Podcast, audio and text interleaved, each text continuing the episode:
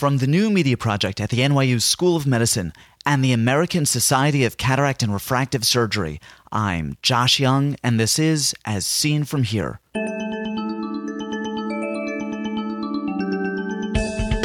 On today's podcast, is Thygeson's caused by HSV? I think possibly. I think when you look at the sort of the clinical response to patients in general, I think antiviral treatments have proved very ineffective in these particular individuals, presumably because you're probably not targeting the appropriate pathogenetic mechanism. First, this. The Accreditation Council for Continuing Medical Education requires a financial interest disclosure before any CME activity. Dr. Connell declares no real or apparent conflicts of interest. As seen from here, the first podcast for physicians, the first podcast to offer CME credit, and the first to offer multinational editions, is now co sponsored by the American Society of Cataract and Refractive Surgery. The ASCRS recognizes the power of this new medium in communication and education of physicians everywhere. This partnership will allow us to bring new content to you and add new voices to our community. From Manhattan to Mumbai, from the Bay Area to Beijing, one conversation as seen from here. It's corneal, it's recurrent, and it's exquisitely sensitive to steroids. No, I'm not speaking about herpetic keratitis. I'm speaking about Thygeson's superficial punctate keratitis, but it certainly sounds similar. For some time, clinicians have speculated about a herpetic etiology to Thygeson's. Now, Paul Connell has published results of a study investigating this connection. Paul, describe a typical presentation of Thygeson's. Yeah, typical presenting features of Thygeson's, Josh, um, characteristically would be a, maybe a, a, couple of week history of symptomatic hearing, um, foreign body sensation, and photophobia. And usually the visual acuity is not tremendously affected. Um, when you look clinically at the patients, um, they exhibit a fine presence on the axial cornea of multiple elevated white-grey granular lesions, um, which are intraepithelial in, in location, and as I said, located predominantly in the axial cornea, and usually associated with minimal or no conjunctival inflammation, and corneal sensation is usually normal. The lesions themselves stain with fluorescein, and they respond typically to corticosteroid therapy and don't respond typically to antibiotic therapy they clinically can resemble quite a lot of other corneal keratitis, including HSV keratitis or HZV keratitis with pseudodendritiform lesions. Um, but again, the corneal sensation may be affected in those lesions, and often there is associated conjunctival reaction. Um, the patients usually are there is a, a slight female to male dominance, um, and usually affects uh, in the initial stage in the second or third decade of life, but can affect from any age, um, from two years up to late 70s or 80s with isolated case reports. And typically, the disease exhibits uh, multiple exacerbations and remissions, and often over a very prolonged clinical course. That'd be the typical patient profile. Paul, what is going on histopathologically in Thygeson's? When you look at the lesions histopathologically, and there's not a huge amount of information on this, um, some of the information we have gained from it have been from corneal superficial scrapings, are also following photorefractive keratectomy and myopia in patients who've had previous Thygeson superficial punctate keratitis. And when you look at it, there is usually epithelial oedema with the formation of cystic spaces of fluid, often associated with a subepithelial or anterior stromal reaction. But clinically, when you look at the looking for any evidence of gross cellular infiltrate, typical of maybe a, an infection, you don't see it. But there often is scanty in, um, infiltrate with mononuclear cells, which is why it was often associated and presumed to be of predominantly maybe viral etiology. But histopathologically speaking, there's not a huge amount. It's, it's, it's quite unimpressive. What is it about Thygeson's that suggests a viral etiology? Yeah, I suppose it's, predominantly, essentially, on two main things. One was on the basis of the clinical appearance, um, the clinical appearance of a an epitheliopathy um, with the dendritiform type lesion formation has often been associated with very typical presenting features of herpes simplex keratitis, and based on that, it was assumed to have maybe predominantly a, an associated viral etiology, plus the clinical course with multiple exacerbations and remissions of the disease often was associated with uh, with that. Against that was that oftentimes there was a very variable response to antiviral therapy, um, and you didn't actually, and it was very, very difficult to isolate any viral particles, which is what the role of this particular individual study was. There have been isolated case reports which have been isolated once, albeit not reproduced, um, from a paper by Lemp et al. in 1974, where he isolated VZV virus from a patient with Thygeson's, but unfortunately this has not been reproduced. Are there any systemic markers for Thygeson's? Systemic, no, there isn't, unfortunately, but there has been a, a the only systemic correlation which has been looked at um, was looking at an immunological basis for this because of its response to corticosteroids. The only systemic blood marker that has been shown to be increased, because certainly the systemic markers, including the antiviral titers, aren't elevated in Thygeson's superficial punctate keratitis uh, specifically. And the only one that has been associated is histocompatibility antigen HLA-DR3, which is shown to be much higher systemically in the in systemic serum of patients with Thygeson's than in the than in the than in the than age-matched population controls. Prior to your study, had a viral etiology been investigated? Numerous uh, um, investigators have tried to isolate the virus from tissue culture studies, and unfortunately, from, from corneal scrapings, etc., and also from the impressions that we took, the Schirmer strip impressions, and they weren't able to, to grow any a particular cell, they, they, they, would inf- they would incubate the cells in embryonic kidney cells and trying to get them after two or three passages of cells to try to exhibit maybe a cytopathological effect where you'd actually see cellular markers or cellular um, growth um, of individual colonies, and you weren't able to isolate these at all. There was, they have done electron microscopy, a Japanese group, and also, as I mentioned, Lemp where he was able to isolate via PCR analysis um, VZV virus infection from a pseudo-dendritiform lesion of a patient.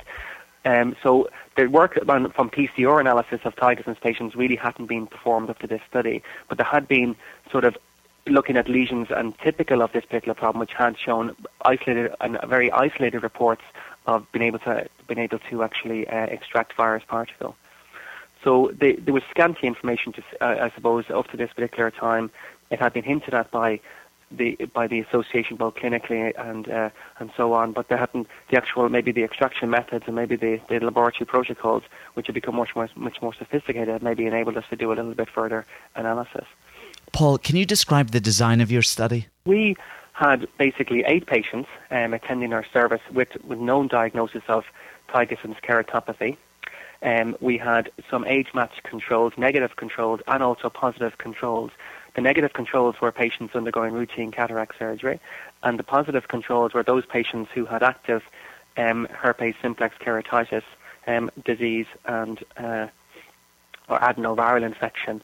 Um, the eight patients uh, who we, we, we analysed, we took Schirmer strip impressions, which was a technique which was which was performed in the previous paper by um, an individual called um, Kevin Langston et al. Um, and he isolated Schirmer strip impression where a Schirmer strip with a conventional Schirmer strip, which we're all used to using, um, was inserted prior to a lid speculum and allowing the tear film to evaporate for one minute to maximize the epithelial sampling. Um, it was it was then pressed on the dry cornea and immediately incubated, having done this in 0.5 mils of phosphate buffered saline and frozen prior to analysis.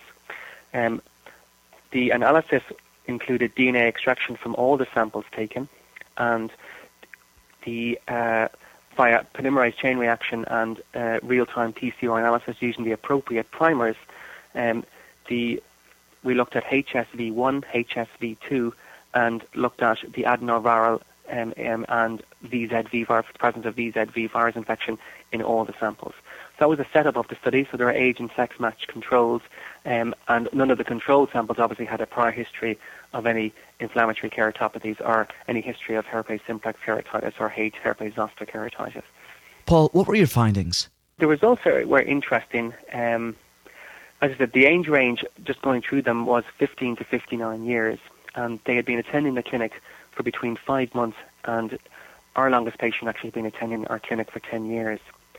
Um, now, seven of the eight patients were symptomatic when you took the samples, which has often been maybe highlighting the fact that we would have maximised our epithelial sampling given the fact that it wasn't in a quiescent state, albeit virus particles can still be analysed by PCR in this state. Um, we were able to demonstrate that adequate DNA was extracted from all samples and that testing of the three positive controls, those for HSV1 and 2 and HZV, resulted in the appropriate amplification of the identified DNA, um, uh, expected viral DNA. And no viral DNA at all was amplified from the negative controls, which is what we would have previously expected. And all the eight samples from the patients with the Thygeson's tested negative for HSV1 and negative for HST2. Six samples that we tested for were of the, T, the patients were negative for varicella zoster virus and also for adenoviral DNA. And unfortunately, there, there's only six of eight in those samples because we've, there was insufficient DNA in the sample to further test for those. But I think we've demonstrated proof of principle. So, albeit that it's a negative result, um, I suppose in reality, a negative result often can sometimes be a positive in the fact that we have, we've uh, we've identified, certainly in this group of patients, that we weren't able to amplify any um, suspect potential viral etiologies. Given that, Paul, should we be concentrating on elucidating an immunological etiology rather than a viral etiology? I think possibly. I think when you look at the sort of the clinical response to patients in general, I think antiviral treatments have proved very ineffective in these particular individuals, presumably because you're probably not targeting the appropriate pathogenetic mechanism. I uh, supporting the sort of immunological basis has been the association of the Thygeson's keratopathy with, as I said, the aforementioned uh, HLA DR3. And certainly Darrell et al. Has, pu- published quite extensively on this, and they postulate that the HLA antigen alters the immune response of patients with TSPK and possibly to exogenous viral infections and could lead to, to um, a prolonged disease course. But cyclosporin A has proved very effective in forming resolution of these lesions. Um, and certainly a report by Reinhard and Sundmacher, which is detailed in the references of the paper, um, have looked at this particular 2% cyclosporin A therapy, which has proved quite effective in controlling these. And I suppose when you look at the cortico, the, the rapid response to corticosteroids, you would think that there has to be some sort of immune response associated with these patients. And often, as I said, the inappropriate um, response obviously to topical either trifluorothymidine or any of the antiviral agents. So I suppose in reality, um, when you're looking at both the, the correlation with histology and what you're looking at, we probably should be targeting a more immunological basis rather than an infective type viral pattern. Um, and certainly from where the actual lesions are, I think that's what you have to think. Paul, what do you think that the association with HLA-DR3 means? I suppose it means, I suppose, like any autoimmune um, eye disease, um, there are always autoimmune predisposing factors in the in the histocompatibility antigens. Um, and I suppose in reality, you might say, well, it means very little because certainly you can get isolated increases in these, but it, seems to be across the spectrum of the tiger Thygeson's patients, and, and these patients have been looked at quite specifically and they don't have any other reason as to why that haplotype may be increased. So, um, in the absence of any hard viral data, which obviously this paper, albeit it has a negative result, is a positive conclusion in a way, um, it may make it, it may be more uh, more more appropriate to go down the uh, certainly looking for systemic markers of therapy, which may lead to more uh, future regards uh, um, immunomodulation down the future. Paul, how do you use cyclosporin to treat Thygeson's? And does the efficacy of this therapy suggest an immunological etiology? Cyclosporin has been used in recent times. Um, certainly, um, in our practice, it wouldn't be used routinely. Um, cyclosporin A, a concentration of 2%, is often used uh, with, the, with the drop dissolved in olive oil, in fact. And it's used usually four times a day for about a month and then tapered off over the, over the intervening period. Now, it has shown long-term resolution of, in about 30% of patients in those that have used cyclosporin A. Um, specifically um, looking at uh, Reinhard and Sundmacher's paper, which is listed in the list of references, and they've seen good response to that, and therefore postulated that it may have a, a more pathogenic immune response mechanism than a viral etiology.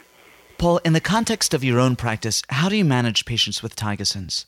Yeah, Josh, in our own practice, I think we typically manage patients um, uh, regarding symptomatic, trying to actually encourage symptomatic relief in the first instance and then to try and prevent against long-term recurrence. To those two ends, uh, we'd often use lubrication drops because in, in the active lesions themselves, the white grey opacities I alluded to earlier often actually are slightly raised, so therefore it does give a, a much more uh, increased foreign body sensation. Um, to try and prevent against long-term uh, problems and a number of recurrences, we would tend to use a short course of topical steroid therapy, often in the format of 0.5% pred- prednisolone minims drops, and use them four times a day for about a week to two weeks and then taper them down very rapidly. Um, as was pointed out by Thygeson in, in many uh, more recent publications, it was the long-term protracted course of Thygeson's often has only become a recognisable feature, and I'm talking towards the 30 or 40 year case histories, which I said to at the, at the beginning of our conversation. Um, that that may have actually been uh, a factor pertaining to overuse and injudicious use of uh, topical steroid treatment. Paul Connell, thank you so much. Not at all, Josh. Paul Connell comes to us from the Royal Victoria Eye and Ear Hospital in Dublin, Ireland. His paper, The Role of Common Ocular Viral Pathogens in Thygeson's Superficial Punctate Keratitis, appears in the August 2007 issue of the British Journal of Ophthalmology.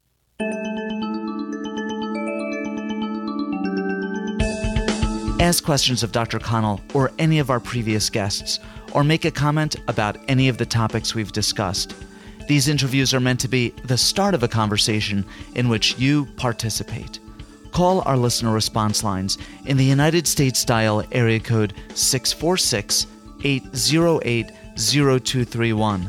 In the United Kingdom dial 020 7558 8275 or Skype JYoungMD. Those numbers can be found on our website as seenfromhere.com. As Seen From Here is a production of the new media project of the NYU School of Medicine and the American Society of Cataract and Refractive Surgery and is edited by Joe Fry. Be a part of the next podcast. I'm Josh Young.